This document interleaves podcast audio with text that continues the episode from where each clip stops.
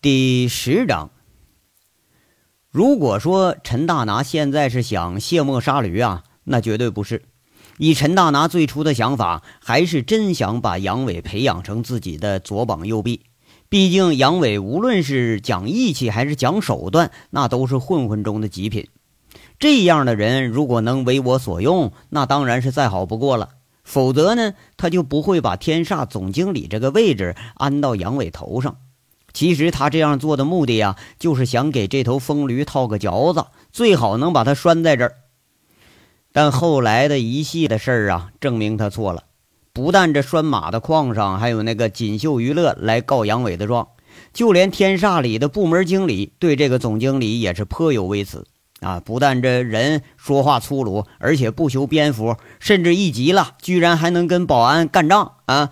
你要说这些都能忍吧？那么最后一件事，陈大拿如何他也是忍不了了。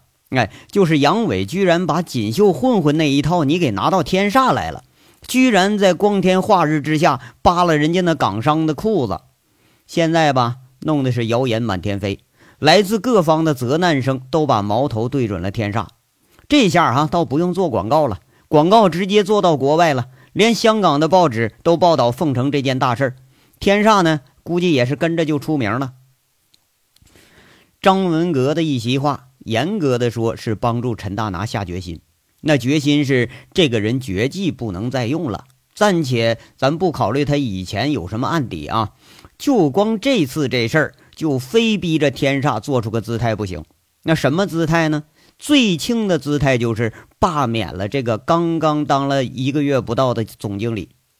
当然哈，这个决定呢，不可能不包括陈大拿的私心在内。以前这煤矿没开的时候，陈大拿那大嘴一张，许诺给杨伟百分之三十的股份。现在看来呀，这个承诺是怎么着也实现不了了。亏得当时咱没形成什么书面协议。现在啊，眼看着煤矿日进斗金，真让陈大拿拿出百分之三十白送给杨伟来，那他是无论如何也做不到。哎，当时啊，是把杨伟提拔到天煞，也是有这层意思。就要堵住杨伟的嘴。那朋友有时候就是拿来出卖的，也只不过就是出卖这个程度高低罢了。其实，在陈大拿后来与杨伟交往的一系列事件也证明，他根本驾驭不了这头倔驴。当然哈，他也没有试图去驾驭杨伟去。其实呢，从一开始杨伟敢用枪指着他的时候，他就知道啊，这杨伟。不可能让自己左右他的想法和做法。他知道啊，自己即使就是做了也是白做。这头犟驴，那真能管得了他的人吧？估计还就没出生呢。既然是无法驾驭，既然又是劳苦功高，既然功臣也仅仅是一个棋子儿，那么以陈大拿做人处事的这个作风啊，最好的办法就是放弃他。最好的办法就是给杨伟一笔钱，让他远走高飞。最好啊，永远不要在凤城见着他。杨伟在凤城这一个利益集团里头将要出局了，陈大拿一直以来的信念开始动摇了。就在陈大拿苦苦思索将如何对待杨伟的时候，另一波人物也关注着天煞和天煞这个经理事件。这人就是长平第一人。朱前锦，陈大拿返回长平第二天啊，消息就传到了长平。那赵三刀风风火火的，呃，进了，带着古建军一路从这个洗煤厂就出发，直奔红旗大酒店的九九九房间。那朱前锦听了他们的电话，正在房间里等他们呢。赵三刀简要的向朱前锦汇报了陈大拿以及刘宝刚、张东猛从省城回来的消息。外加上啊，天煞现任经理杨伟被公安拘役的消息，以及拴马村的近况，朱前锦听的是面无表情，只是在听到杨伟被抓，知道杨伟就是拴马矿长的消息之后，轻轻的说了一句：“这也是个有勇无谋的蠢货。”杨伟关键的时候出了事了，在朱前锦老辣的目光里，便对他有了定论：有勇无谋。一句定论已经表示，此人已不再是威胁了。哎呀，看来呀，这陈大拿这小子能量不小啊，能把手伸到省城去。宏伟啊，这事儿你怎么看呢？朱前锦听完赵三刀的汇报，放下手里头已经磨得锃亮的佛珠，回头问着站在一边的赵宏伟。这赵三刀和古建军呐，都了解老板这个习惯，每天都要捏着这串佛珠闭目养神，嘴里头不知道说什么玩意儿，反正是念念有词。这是他多年以来养成的习惯。据说呀，是一位得道高僧教的个什么经。赵三刀一直觉得啊，这有点老虎带念珠的味道，不过他就是不敢说出来而已。呃，朱委员，我看这陈大拿肯定是已经有所防备了吧？这个什么杨伟啊进去了，当然不足为虑了。不过现在要是陈大拿手下这几个硬茬都出了狱，这可是如虎添翼呀！文有欧阳，武有东猛。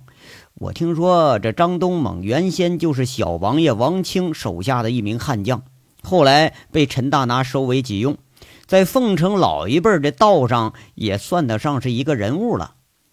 这事儿啊，我觉着还是得稳着来，避免流血。毕竟真火拼起来，咱们也是得不偿失啊。赵宏伟这一番分析下来，倒也是头头是道。嗯，有道理。这两年呐，打打杀杀，这屁股嗯没擦干净的事儿不少啊。虽然公安罩着吧，不过我这心里头总是有点心神不宁。还是以正当的手法来吧，能入股、控股、买断，什么方式都可以试一试啊。陈大拿总不至于是铁板一块吧？总不至于水泼不进吧？只要能进去，这事儿就有点说法了。朱前锦若有所思地说着：“这是朱前锦吞并别人啊一贯的手段。自从他的生意逐步开始洗白以后，他这操纵手法和陈大拿是越来越接近，都倾向于正当合法的手段来达到自己的非法目的。”哎，老板高见！老板高见呐！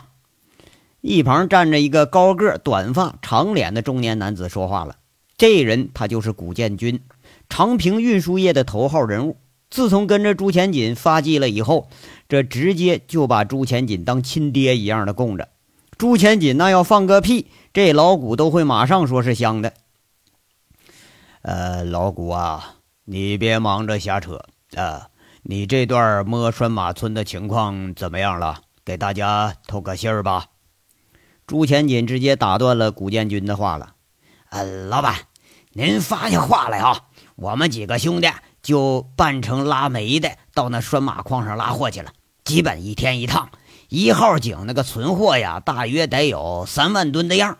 原煤啊，我拿去化验了，硫分、水分、灰分都合格，上品，比咱们那些小黑窑里出的档次那要好得多。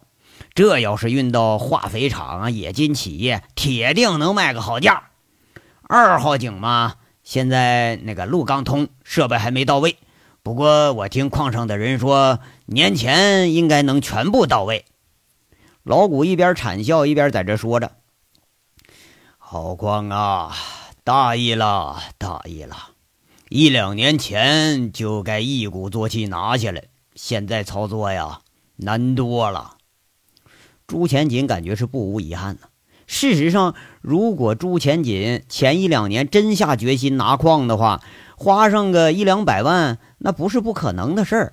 可是那个时候，这墨子煤一吨十块钱，拉出矿上去，连油钱你都挣不回来，那谁敢干呢？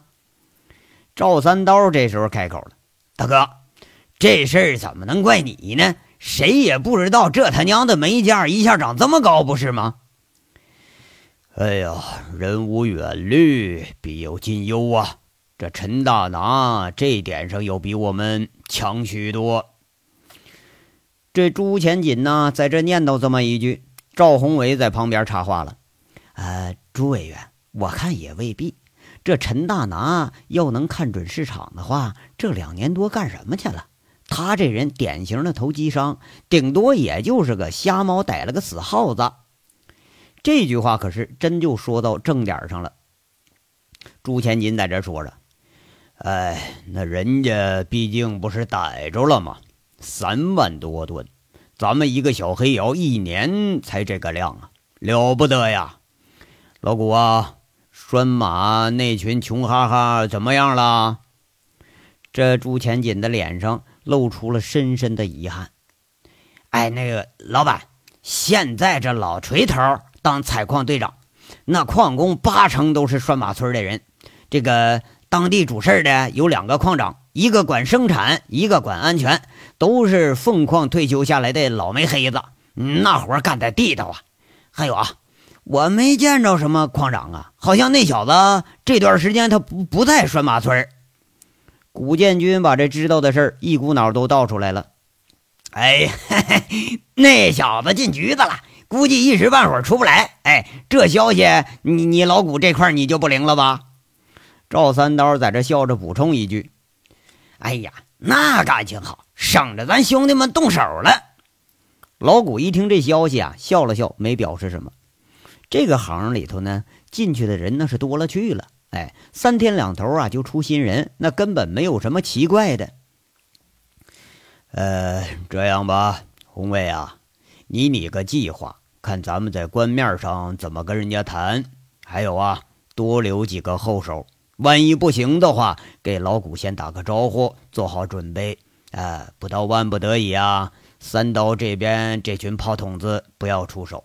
我还是那句话呀，做事儿一定要做，是吧？但一定要稳妥，别给我捅什么娄子出来呀！哎，你们几个呀，中午都留下来一块儿吃顿饭，咱们好好合计合计。朱前锦的声音不大。却也是威风不减，几个人呢听了都点点头，应了一声。围绕的拴马矿这个利益啊，一场看不到的争斗，在各方的密谋中，这就拉开了帷幕。当然呢，还有一波最关心杨伟的人，却是这锦绣的一帮老兄弟，他们关心的方式却是最直接了。第二天，王虎子就得到了杨伟被拘留的消息，这个消息迅速的在他口中传开了。不过呀，没什么波动。要说为啥呢？咱们杨队长一年到头进这个拘留所，那怎么也得个三五次吧？大家也都是见怪不怪了。他要是一年都没进去过一回呀，那还就叫奇怪了呢。第三天确认的杨伟被关进这个西郊看守所了，这虎子他们几个就忙起来了。哎，先是采购了若干件衬衣、内衣、洗漱用品。然后呢，是吃的，给弄了两个大包，又弄了两箱子方便面。哎，外面啊是方便面，中间呢那都是方便面袋里头塞的都是烟。哎，这个做法呢是经验老道的才明白呢。拘留所你倒是能抽烟，是不是？但那也是限时限量的。那两块钱一盒那种黄金叶，一股臭袜子味儿。哎，就这那还不是天天有的呢。虎子他是经常进去啊，对这行情他是很了解。王虎子、王大炮、金刚他们几个人，一人提一包东西，正准备打车上路的时候，却见背后有人叫了。这一转头啊，却是个想不到的人，他是韩傲雪。那韩傲雪双眼红红的，火急火燎的跑上来，看见虎子几个就问。又去哪儿啊？你们这一天到晚的就不知道干个正事你们队长被抓了，知道了吗？呃，知道啊。撒货异口同声了。哎，那表情表达出一个意思，不是那有什么好大惊小怪的呢？是吧？哎，你你们你们，韩傲雪那红红的眼睛里瞬间就滴出几颗呃水晶珠来。哎，却是一阵的苦楚。就听他说了。亏得杨伟对你们不薄，他都这样了，你们就没一个着急的。你你们是不是巴不得他出不来才好呢？这话说到后来呀，这声音里多少都有点哽咽了。这仨货却全全都愣了，这都哪儿跟哪儿啊？说的哥们儿云里雾里的呢。那我们这就是看队长去啊？啊。这这不是吗？这不衣服、被子、褥子，还有吃的，我们正准备给队长送去呢。你着急个有个屁用！东西送进去，让队长好好在里头过着，这才正事儿呢。哎呀，韩姐，韩姐，我们都经常去，你别担心。我哥在里头也是大哥，他在里头啊，过得指不定比外头还好呢。这仨货一人一句，倒是把韩傲雪说愣了。感情啊，这跟休年假似的，几个人轮流着进去。那那我错怪你们了。韩傲雪说着呀，从那手提兜里掏出一叠子钱，哎，估计得有个一两千的样，塞到虎子手里了。说了：“你给他们嗯嗯买点东西，帮我捎过去吧。”王大炮赶紧邀请：“哎，那那韩姐，要不一块去吧？也不远呢，十分钟就到了。”不了，你们帮我把话带到就行了。韩傲雪神情啊，却是和杨伟一般的落寞。他推辞一句，转身就要走。虎子一下想到了什么，马上追上前去，拦在韩傲雪面前，就说了：“哎呦，韩姐哦，你还还生我哥气呢？哎，那还有什么气可生啊？”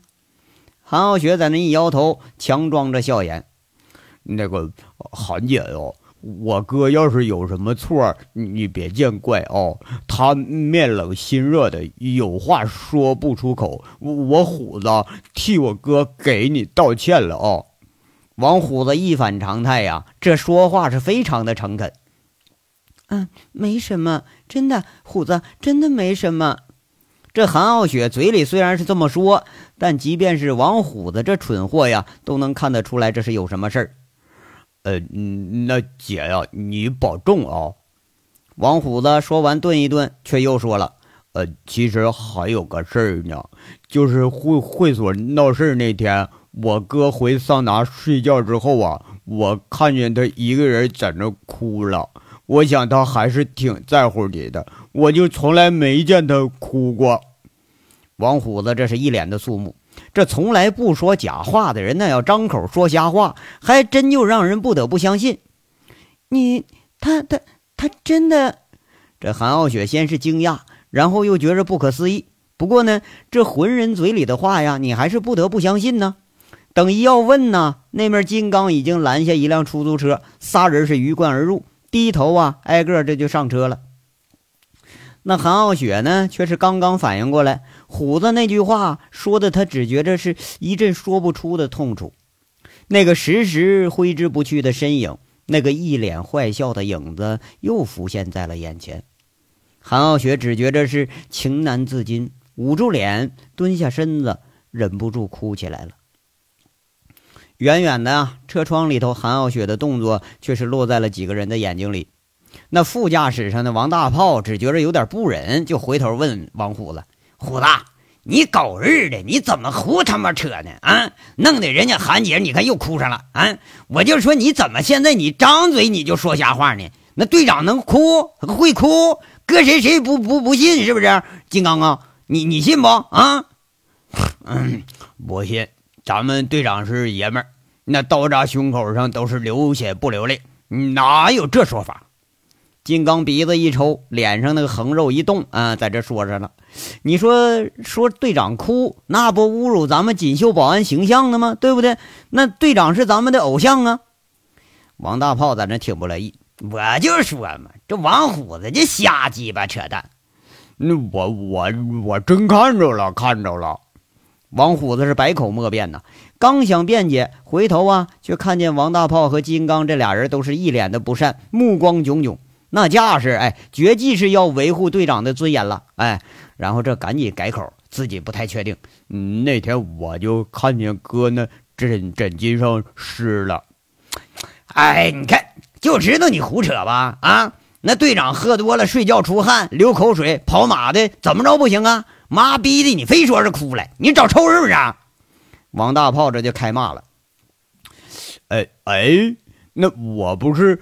看那姐儿跟队长不错，我说句话让他宽宽心，高兴高兴吗？谁知道他就哭哭了。早知道我就说哥，还让我找了五个小妹，哎，准准备开干呢。后来没干，就迷糊睡觉了。